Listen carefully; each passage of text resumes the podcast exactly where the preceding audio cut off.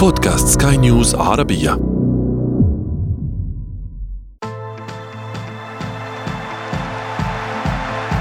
أثير الكرة.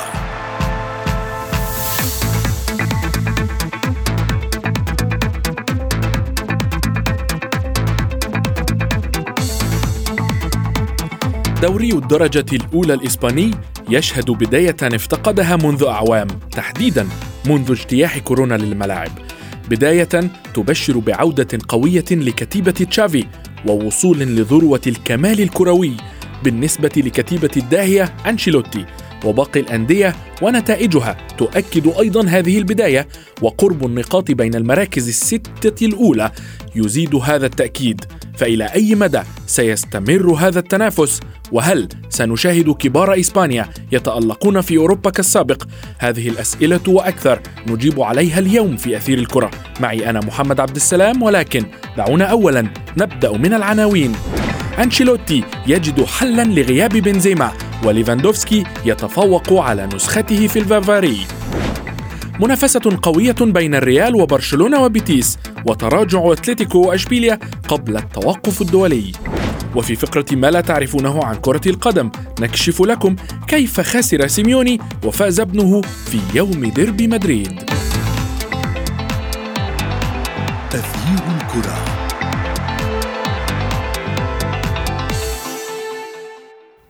أهلا ومرحبا بكم في حلقة جديدة من أثير الكرة. بعد مرور ست جولات من دوري الدرجة الأولى الإسباني تكشفت إلى حد ما نوايا كبار الأندية وإصرار الصغار على المزاحمة للاستحواذ على أحد المراكز الستة الأولى في الترتيب.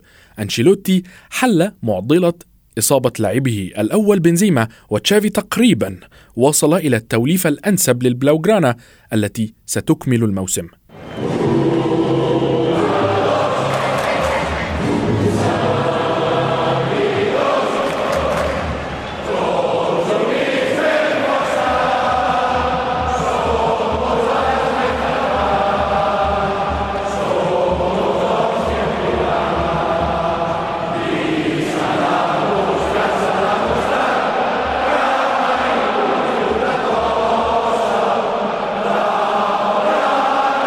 لمزيد من الحديث بشأن الليغا الإسبانية. دعوني أرحب بالصحفي الرياضي أحمد مختار. مرحبا أحمد.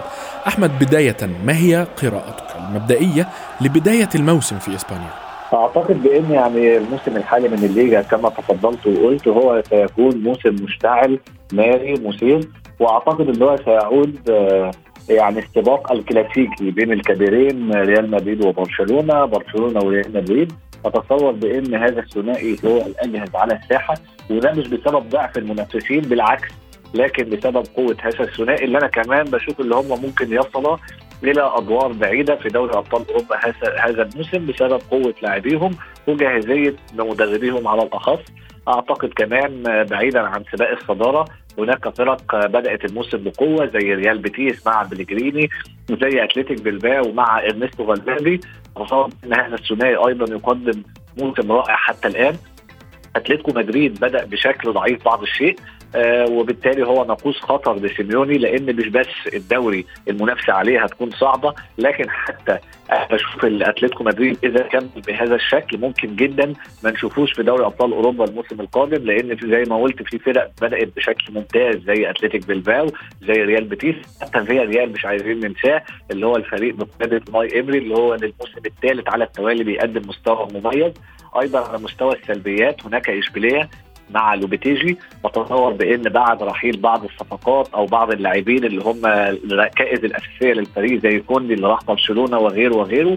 أعتقد بإن إشبيلية أيضا بدأ هذا الموسم بشكل ضعيف للغايه وبالتالي هو ده من وجهة نظري الشخصية يعني زي اختصار أو تعريف سريع بالمنافسة في الدوري الأسباني. نعم أحمد قبل الحديث عن الكبار ريال وبرشلونة أتلتيكو دعني ذكرت أنت آه، ريال بيتيس أكثر من مرة مع بيليغريني ولكن هل تعتقد أن آه، آه، ريال بيتيس سيكون لديه النفس الطويل لاستكمال هذه المنافسة وللحفاظ على مركزه بين الأربعة الكبار؟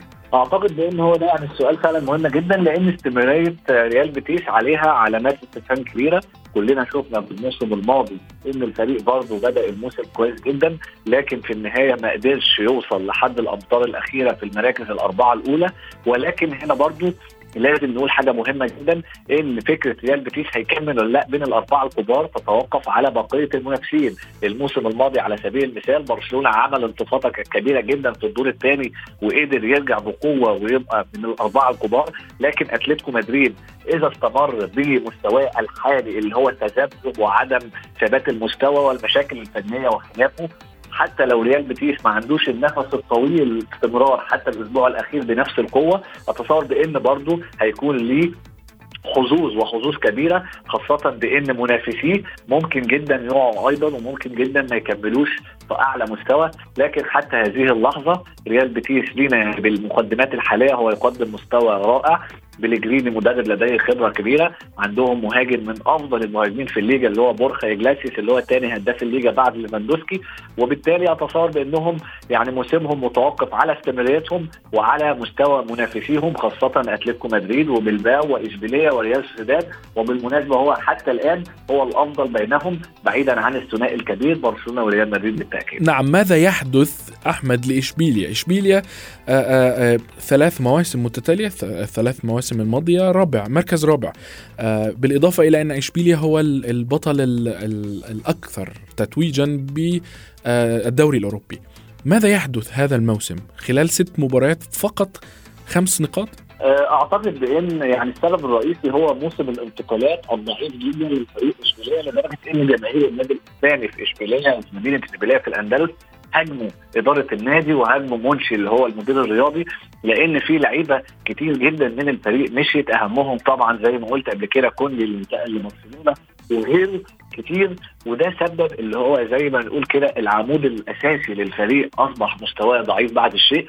الصفقات نفسها اللي النادي جابها ما كانتش على المستوى الكبير. يعني يعتبر أبرز صفقة النادي احضرها اللي هو اسكو وكلنا طبعا مع كامل الاحترام والتقدير لقيمة اسكو الكبيرة. لكن اسكو في آخر موسمين أو حتى آخر ثلاث مواسم مستواه ضعيف جدا وكان صديق الدكة في ريال مدريد لفترات طويلة. وبالتالي إشبيلية بيدفع موسم الانتقالات السيء في الصيف الماضي لكن برضه مش عايزين نستبق الأحداث. إشبيلية معاها مدرب متمرس ولديه خبرة كبيرة اللي هو لوبيتيجي وبالتالي قد تكون فترة التوقف الحالية في صالحه من أجل إعادة الأوراق من أجل يعني شحن البطاريات من جديد. كلنا شفنا المباراة الأخيرة للفريق قدام فيا ريال في فيا ريال. الفريق عمل ماتش كبير وانتهت بالتعادل وربما تكون دي يعني نقطة انطلاق جديدة للفريق خلال الفترة القادمة. لكن توقعاتي إن إشبيلية بالتوليفة الحالية صعب جدا اللي هو يكون متواجد بين الأربعة الكبار وأتوقع اللي هو هيكون يعني يا خامس يا سادس على حسب خط سير المنافسة خلال الفترة القادمة. ولكن هذا بالطبع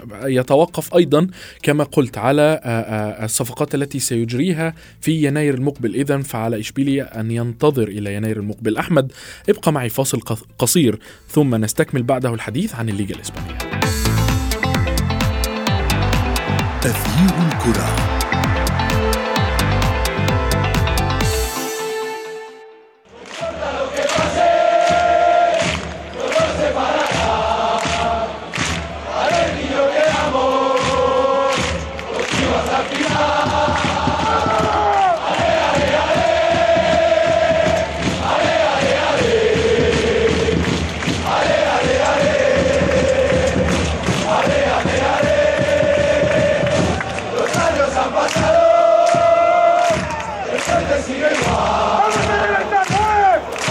مدريد بالعلامة الكاملة في الصدارة وبرشلونة خلفه بكتيبة من الشباب التي تعتمد على عناصر الخبرة وبيتيس وبلباو يزاحمون الكبار في المراكز الأربعة الأولى أما أتلتيكو مدريد فالتخبط هو سيد الموقف لديه فإلى أي مدى ستستمر هذه المنافسة في الربع الأول من جدول الترتيب وإلى أي مدى أيضا سيستمر تخبط ريال أتلتيكو مدريد عفوا مع سيميوني؟ وهل سنشاهد كبار إسبانيا؟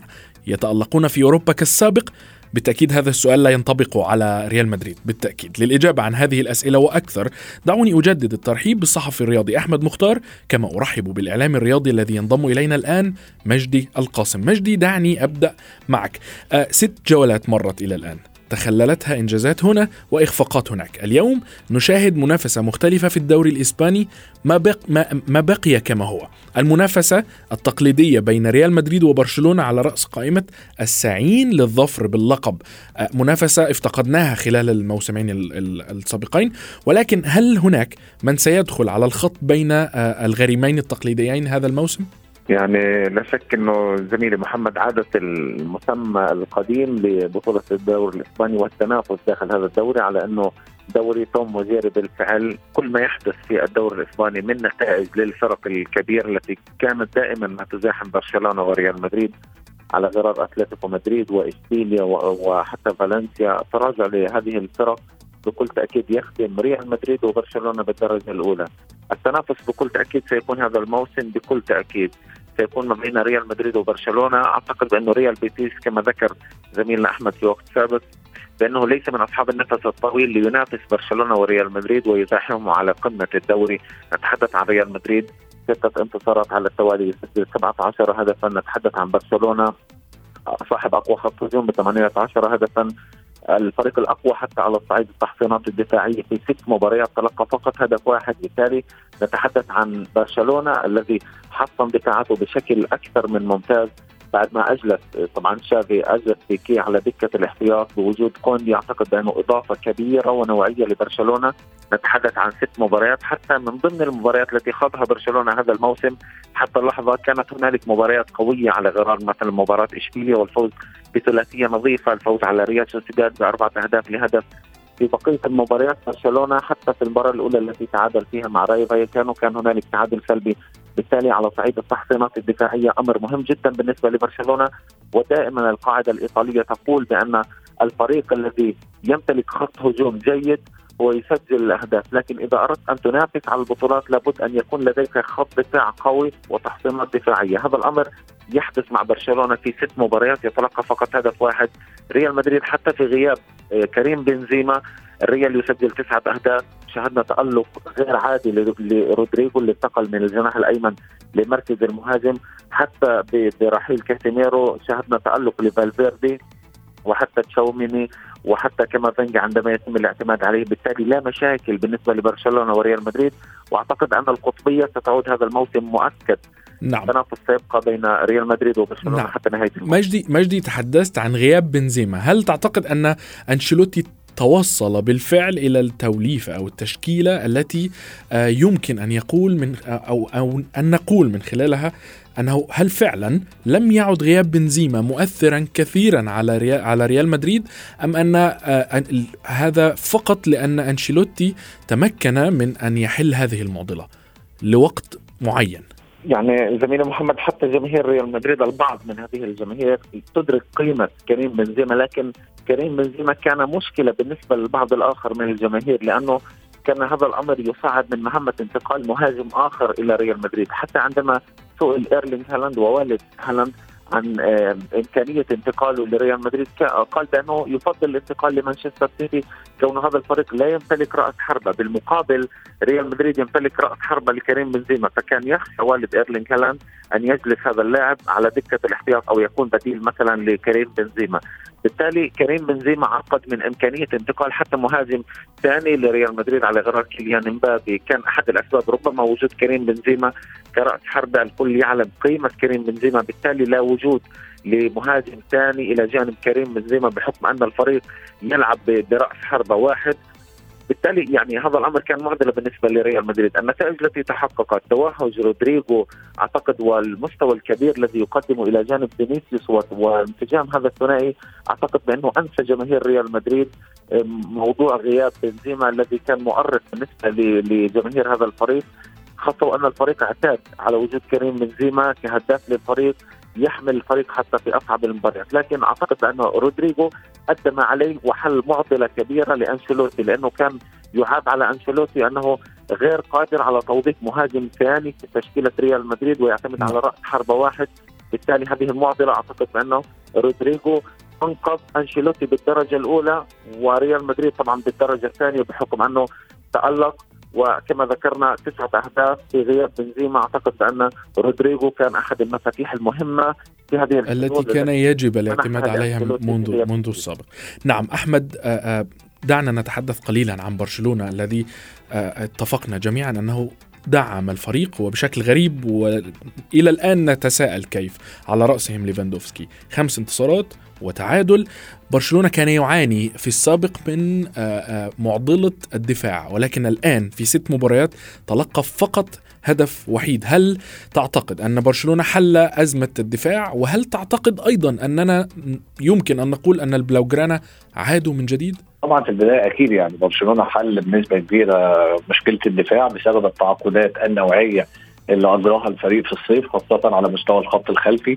آه، جوليس كوندي واحد من أفضل المدافعين في العالم. آه، مدافع متميز مرن آه، كورته كويسة جدا بيقدر يلعب كقلب دفاع كظهير.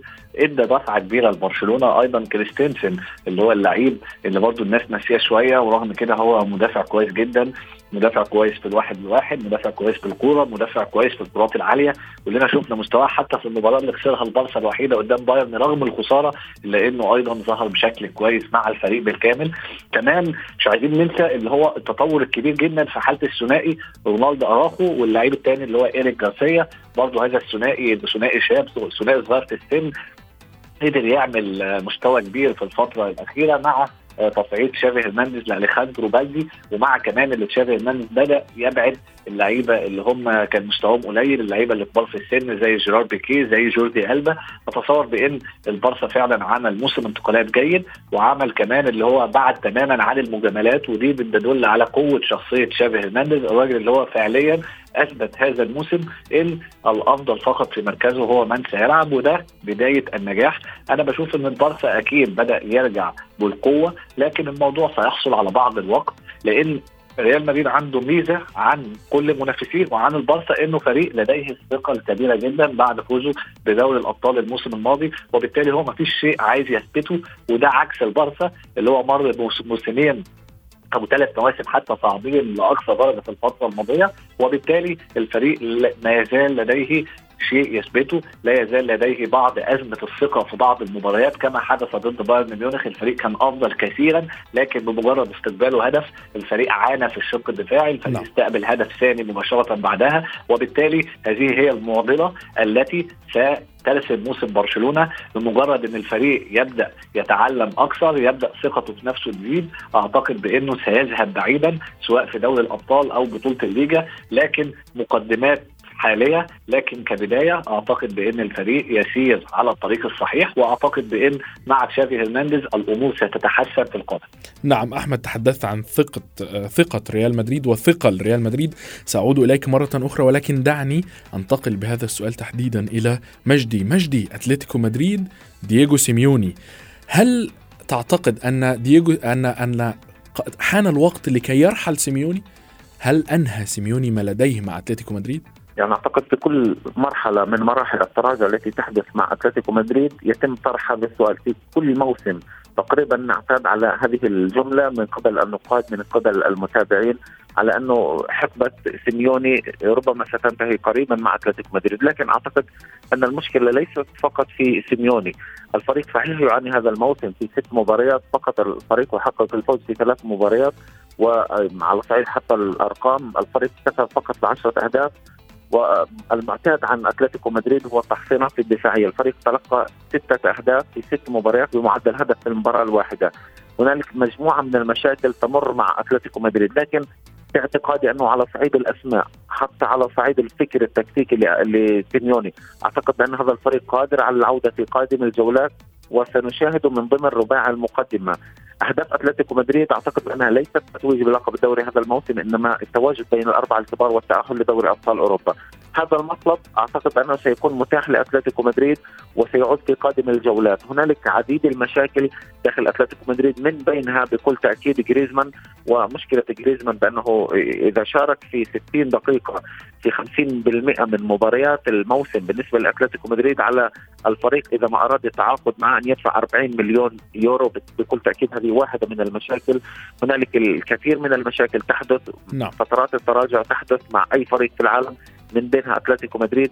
بالتالي أعتقد بأنه في قادم الجولات سنشاهد أتلتيكو مدريد يزحف شيئا ما نحو مراكز المقدمة. وبكل تأكيد أنا متأكد أنه سيكون من بين الأربعة الكبار وهو الهدف والمطلب الأساسي سواء للإدارة أو بالنسبة لدييغو سيميوني هذا الموسم يبدو أنك من محبي سيميوني مجدي. وبصراحة أعتقد بانه واحد من أكثر المدربين الذين يخرجون أفضل ما لدى اللاعبين. نعم ولكن ولكن حتى في الموسم الذي احرز أحرز فيه أتلتيكو مدريد لقب الدوري آه، آه، إذا ما تذكرت. لم يكن يقدم ذلك الأداء الذي استحق عليه بل أن خسارة الفرق المنافسة للنقاط هو من أهدى أتلتيكو مدريد الدوري. بكل تأكيد أعتقد أنه حتى ريال مدريد في نسخة دوري أبطال أوروبا الموسم الماضي كان سيء تقريبا في كل مبارياته الإقصائية في أغلب مبارياته الإقصائية ولكن توج بلقب دوري أبطال أوروبا. أعتقد بأنه سيميوني هو افضل مدرب في العالم يخرج أفضل ما لدى اللاعبين. نشاهد إذا ما أردنا مقارنة لاعبي أتلتيكو مدريد بلاعبي بجودة لاعبي برشلونة وريال مدريد أعتقد أن هنالك مفارقة كبيرة. لكن في, في أرض الملعب على صعيد النتائج نشاهد أتلتيكو مدريد يحقق نتائج كبيرة. كيف هذا المدرب يعمل على الصعيد البدني يعمل على الصعيد النفسي مع اللاعبين؟ بالتالي نشاهد هذا الفريق ينافس سواء في الجبهة المحلية أو حتى على الجبهة الأوروبية. نعم سنشاهد الأيام القادمة. وماذا يحمله لنا سيميوني؟ والأيام ماذا تحمله لسيميوني نفسه؟ أحمد أعود إليك في الحديث عن الثقة ثقة ريال مدريد وثقة ريال مدريد. دعنا لا ننسى أننا بالقرب من كأس العالم. كأس العالم الذي سيتخلل البطولة الأوروبية وسيتخلل أيضا موسم الدوريات المحلية. هل تعتقد أن ريال مدريد سيستمر على هذا المنوال؟ وهنا لا أتحدث فقط عن ريال مدريد بل أتحدث عن معظم أندية الكبار في أوروبا بالكامل. هل ستحافظ الأندية الكبيرة في أوروبا على نفس الأداء ونفس الأسلوب ونفس المراكز التي تحتلها في دورياتها بعد انتهاء كأس العالم؟ يعني أعتقد بين السؤال ده أعتقد يعني اجابته هتبقى صعبة جدا لكن بشكل مبدئي آه، ما قبل كأس العالم قد لا يكون ما بعده. بمعنى إن آه، فترة كأس العالم ستكون طويلة. إحنا بنتكلم في شهر وقبله أسبوعين. تجهيزات بالتالي إحنا بنتكلم في أكتر من يعني حوالي 50 يوم نعم. تقريبا هتبقى فترة راحة لكل الفرق. آه وأعتقد إن مع عودة آه بطولة الدوري بعد وبعض المنافسات بعد نهاية كأس العالم أتصور بإن الموسم يعني يعني كأننا بنبدأ من أول وجديد. هيبقى البداية برضه هتبقى بداية هادئة بالنسبة للجميع. هيبقى هناك أيضا بعض الإرهاق بالنسبة للنجوم الكبار. أتصور بإن الفريق الكبير سواء ريال مدريد أو برشلونة أو أي فريق من سيصل إلى كامل مستواه بداية من شهر آه، نهاية مارس أو أول إبريل هو من سيفوز بأكبر عدد من البطولات خلال الفترة القادمة أو خلال الموسم الحالي. وبالتالي كل الفرق بعد كأس العالم هتبدأ من أول وجديد الرك فقط أو الرهان على من سيصل إلى فترة الحسم في أفضل حالة فنية وبدنية وهنا طبعا ده دور المدربين ودور الأجهزة الفنية وبالتأكيد دور الخبرات الكبيرة جدا للعيبة عشان كده يفضل الانتظار لكن كل الفرق الكبيرة سواء الريال أو سواء البارسا يفترض إنها عندها من الأجهزة الفنية ومن الخبرات ما يؤهلها اللي هي الوصول نعم. لفترة الحسم نعم بالتأكيد. حاجة ممكن دعنا أحمد أيضا لا ننسى كم الإصابات التي يمكن أن تحدث خلال فترة كأس العالم. شكرا جزيلا لكما كنتما معي الصحفي الرياضي أحمد مختار وأيضا الإعلامي الرياضي مجدي القاسم.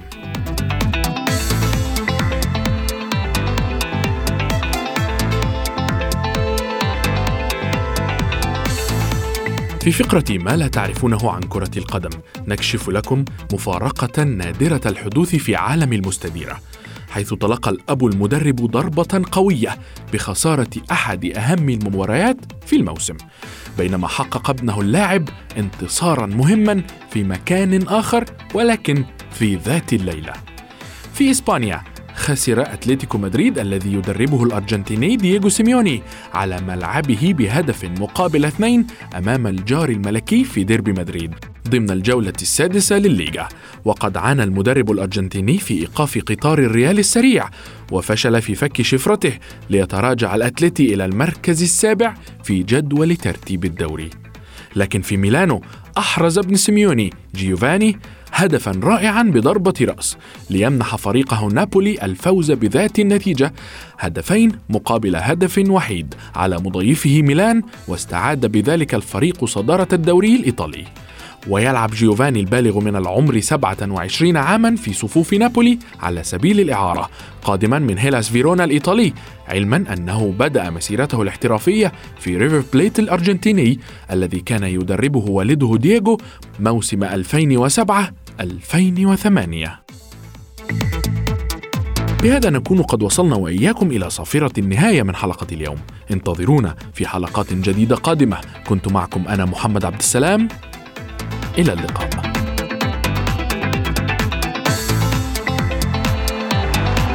تغيير الكرة.